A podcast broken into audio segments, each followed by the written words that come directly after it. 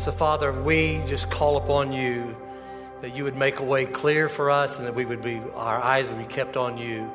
Thank you that you're with us and for us and not against us. And God, we put our hope and trust in you and praise in Jesus' name. Amen. You may be seated. Well, good morning. It's so good to see you. It's good to be back home. Uh, we were out for a couple of weeks, two and a half weeks, uh, with some Parkinson treatments and just making some progress. But it's good to be home.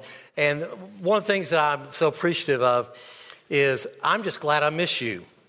Uh, well, I mean, I've, I've got other pastor friends that I'm not sure they could say that.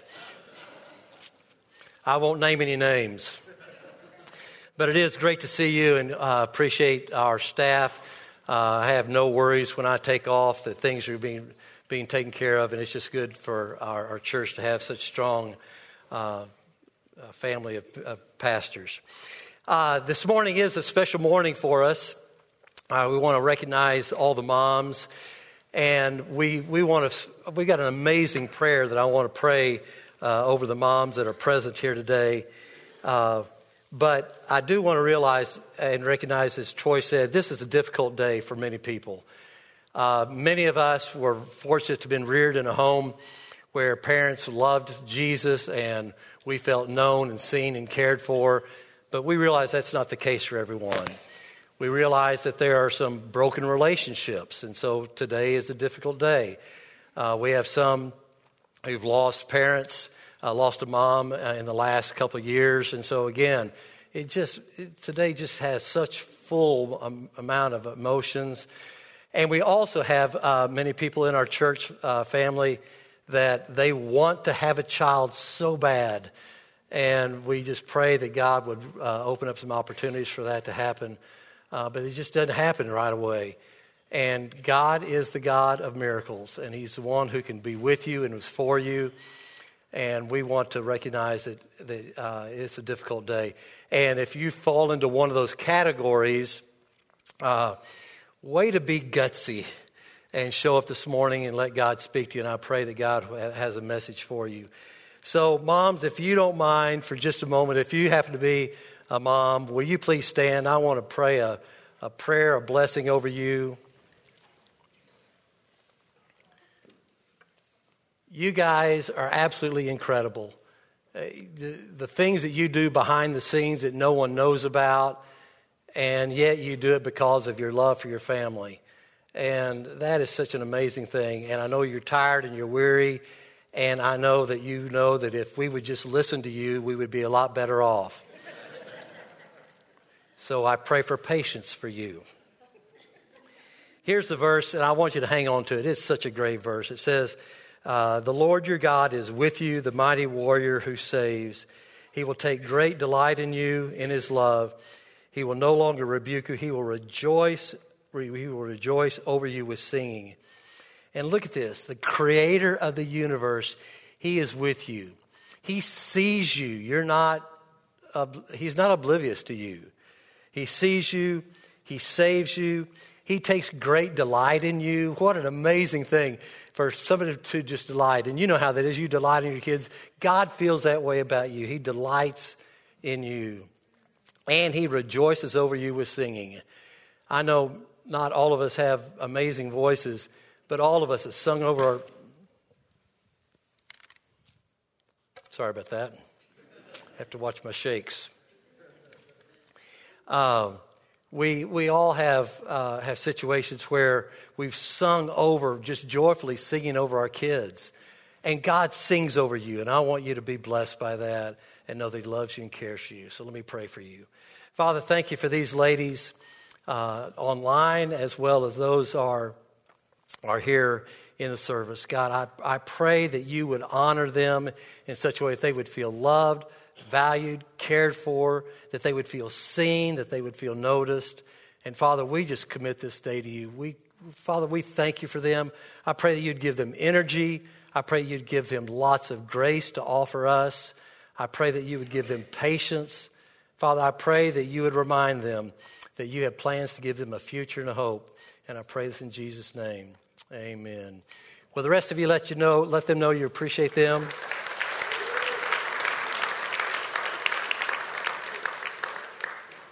So, as Troy said, we've been working through our jars of clay, and what a great I so appreciate our, our band being willing to put in some extra work and put forth some songs from uh, those of us that appreciate jars of clay that were born back then.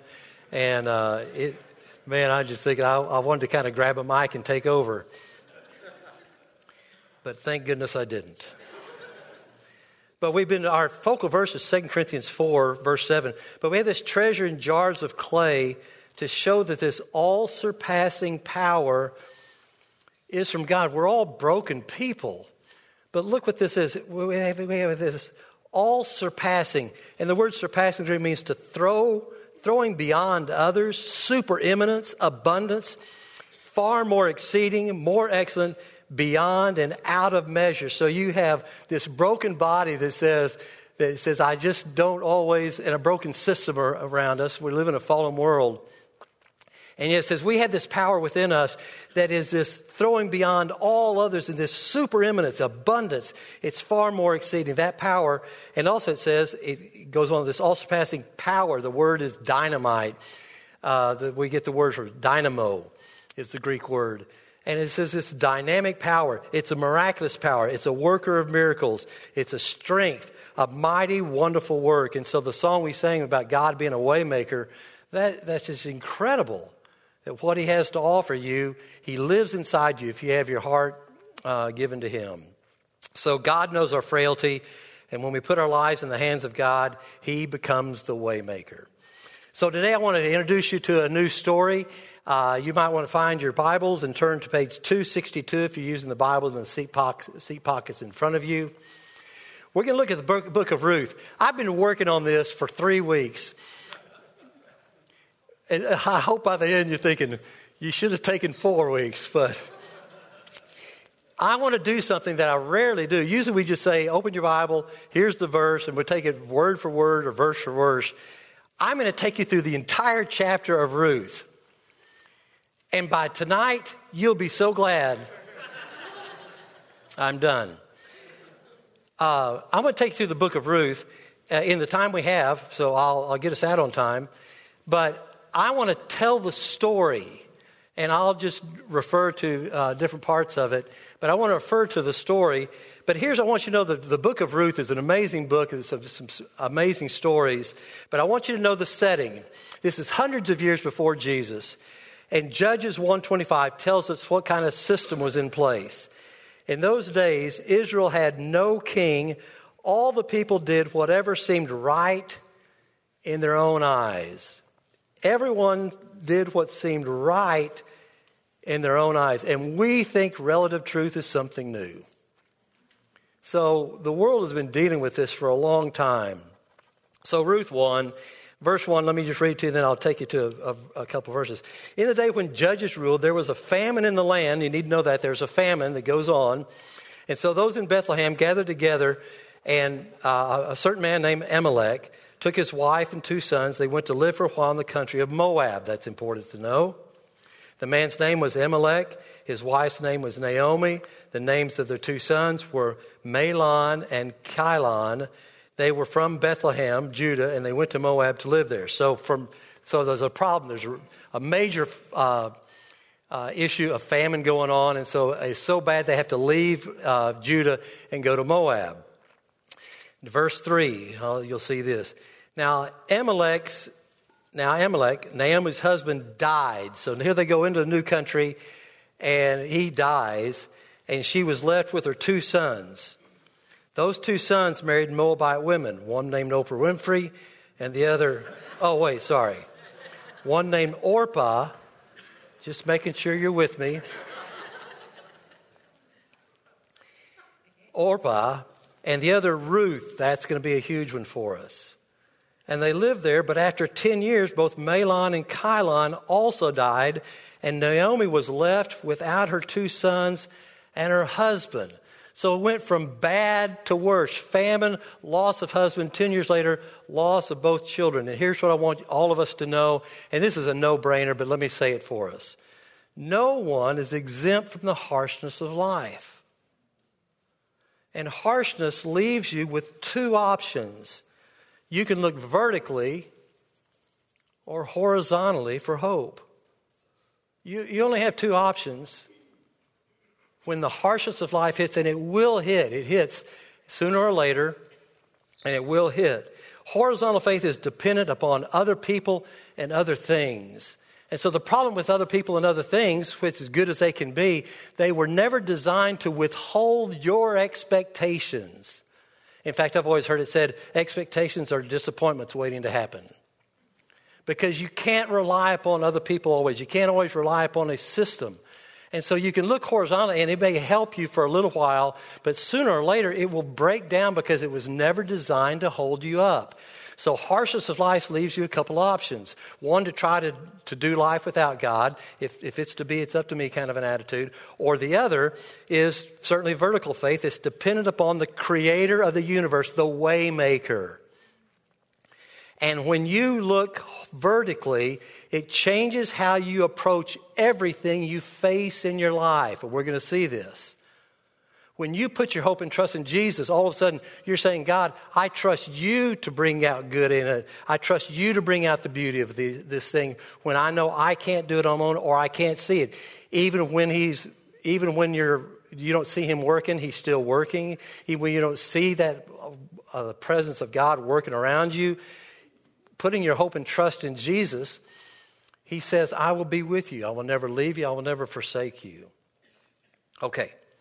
So here's the first point. If things in your life have you've been dealt a harsh blow or things have gone up in smoke, don't count God out of the equation. There's so much more the perspective that we have when we put our hope and trust in Jesus. Ruth 1, verse 6. Hey, and relax. I know I'm just on verse 6. I'll still make it. Okay. So when, when she heard in Moab that the Lord, here it is, the Lord had come to the aid of his people. So God's coming through in, the, in, in Judah. He's showing up and the famine is over uh, to the aid of his people and by providing food for them. Naomi and her daughters in law prepared to return home. So they decide to take off and go back home. Sometimes, secondly, sometimes God leads you where you didn't plan to go in order to produce in you what you couldn't achieve on your own. Now, that may not make total sense right now, but if you've read the book of Ruth, you know where this is headed, and it's got a great ending. But at this point, they had no clue where things were headed, but it was so important that they get to Moab in order for God to arrange some things that were going to happen so that God would come through in an amazing way. So, what do we do until then? I call it a preemptive prayer. And a preemptive just means I'm going to pray this regardless. I'm going to make up my mind on the front end that whatever happens, even when I don't see the hand of God working, I'm going to trust Him. Here's the preemptive prayer Lord, may I not have disdain for the hardships in my life. Instead, would you produce in me what would never be produced if I bypass the hardship? In other words, may the hardships count you ought to take a screenshot of that because you need to think about it and make that come to a conclusion on your own and say, God, I, I want to be a person of faith. I want to put my hope and trust in you. I want to look vertically, not horizontally. And so, God, here I am, and I'm going to make this decision on the front end that regardless of what harshness may come, when I don't see you, I'm going to not gripe and complain about the, uh, have disdain for the hardships. Okay, so let's pick up. So Naomi says to her two daughters, daughters in law, she says, You should probably stay put uh, because you're not, from, uh, you're not from Judah. And there's not, I don't know what the, how many opportunities you have to, to, meet, to meet men. Stay here, you know the land. And so uh, Orpah decides to stay. But Ruth, you'll recognize this, Ruth says, and this is important, Ruth replied, do not urge me to leave you or turn back from you. Wherever you go, I will go. Where you stay, I will stay. Your people will be my people. Here it is. And your God, my God. This is an indication that Ruth, being in the presence of Naomi, had come to recognize the one, the creator of the universe, and she puts her hope and trust in those in Moabite, the Moabites uh, had numerous gods, just whatever one for whichever issue they had. And here she says, No, no, no, no, no, no. Your people are going to be my people. Your God, my God. Where you die, I will die, and there I will be buried. May the Lord deal with me. So she's just saying, May the Lord deal with me if I break this promise to you. So this all suggests that she had come to a place to put her hope and trust in the Messiah that was still to come. Ruth chapter 2. So let me read verses 1 and 2, and then we'll look at 3. Naomi had a relative on her husband's side from the clan, from the clan of Elimelech, a man of standing whose name was Boaz. That's going to be important. And Ruth the Moabitess said to Naomi, Let me go out to the fields and pick up the leftover grain behind anyone whose eyes I favor. Naomi said to her, Go ahead, my daughter. So the women would go out, and those that had no husbands, they would go out and they would go behind the threshing, uh, the wheat threshing, and whatever was left behind that was just leftovers, they picked up, and so they had very little left. Verse 3 So she went out and she began to glean in the fields behind the harvesters. As it turned out, she found herself working in a field belonging to Boaz, who was from the clan of Elimelech. Hmm. And the phrase, as it turned out, in the Hebrew means it's the author's way of acknowledging the providential working of God in Ruth's life, the providential working of God. So when he said, as it turned out, it's not by coincidence. This is God making a way. And so now uh, Ruth is in the presence of Boaz. So, Ruth chapter 2, verse 19, her mother in law asked, Where did you glean today? Where did you work? Blessed be the man who took notice of you. She didn't have a clue yet.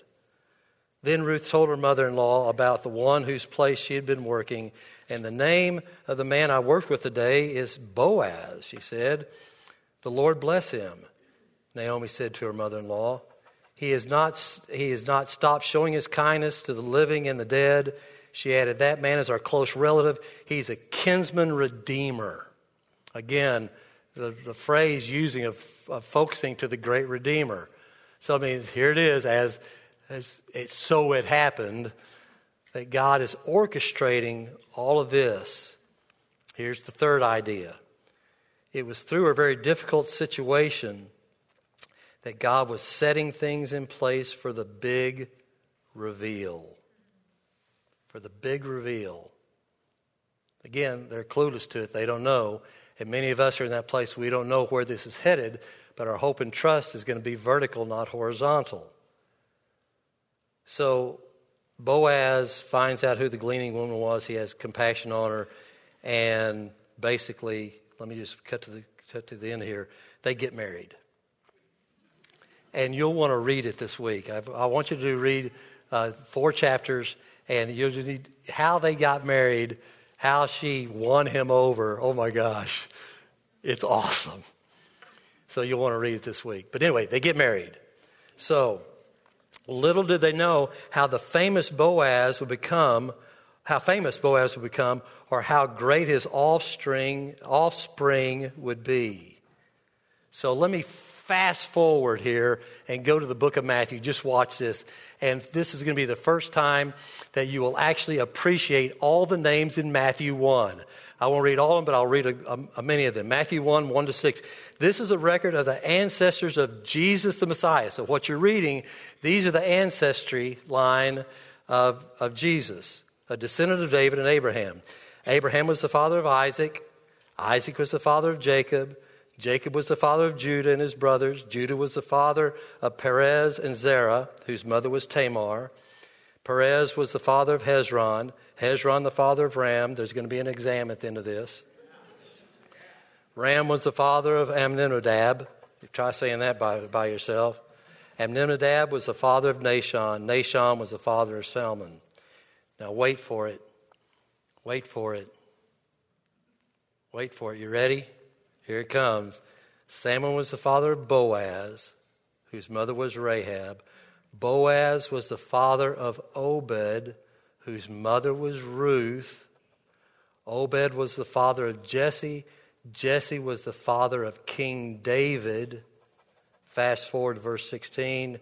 Jacob was the father of Joseph, the mother, the, the husband of, of Mary. Mary gave birth to Jesus, who is called the Messiah. All this being set up, God is at work not just to meet their physical needs and the needs that they have, but to set up an amazing work of God for bigger things, not just for single things. Here's the point God can similarly, similarly work through your circumstances to bring about future blessings and even impact the world, whether or not you're able to connect all the dots on this side of eternity. You see, God allows us His presence in the middle of the storm, and while He's, he's providing His presence, He's also working things out for the good. It's just amazing what God can do when you put your life in hands in His, in his presence.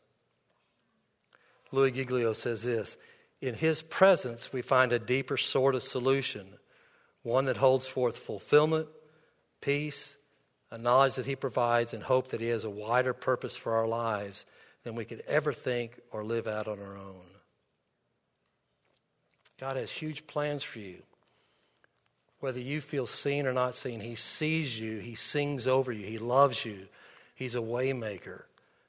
And all our job is just to align our lives with Him and to look vertically, not horizontally. Okay, let me close with Ruth 4. So Boaz, I'm backing up now.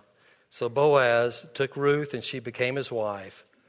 Then he went to her, and the Lord enabled her to conceive, and she gave birth to a son. We know who it is it's Obed. And they named him Obed. He was the father of Jesse, the father of David.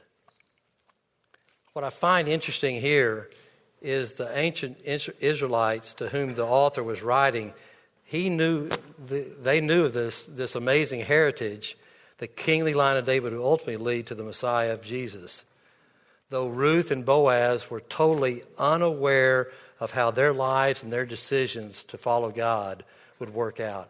Amazing. What I want to say to you is don't feel like what you're doing doesn't matter. I remember uh, my mom always had an open door, and I would come in and I would jump in the air and land on the bed and she always just said, Quit doing that. But I did anyway. And I would land on her bed and it'd kind of bounce her up and uh, kind of catapult her.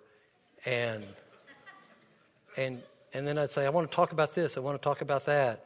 And she just talked to me about what it was like to walk with Jesus. And it was just normal day in and day out. She had no clue that her son would be, you know, in Lincoln, Lincoln, Nebraska. She had no clue of where God would take her family and her son, and yet I have the opportunity to point you to Jesus thanks to my mom. I mean, just, but she had no clue. In fact, before, before she died, uh, uh, she was very old, and all her friends had died, had been gone, gone for years and years. And right before she died, I said, Mom, how do you feel? She said, I'm ready to die. And I said, Quit talking like that. She goes, No, I'm ready to die. I'm so ready to die. I said, Why are you ready to die?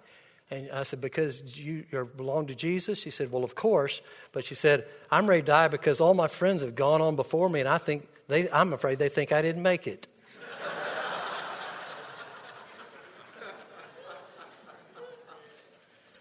Okay, Mom, die away.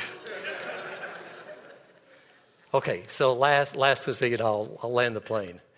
Uh, so one of the things uh, I asked mom, I came in, catapulted on the bed, and I said, "If you knew Jesus was returning tomorrow, what would you do differently?" She said, "Well, nothing."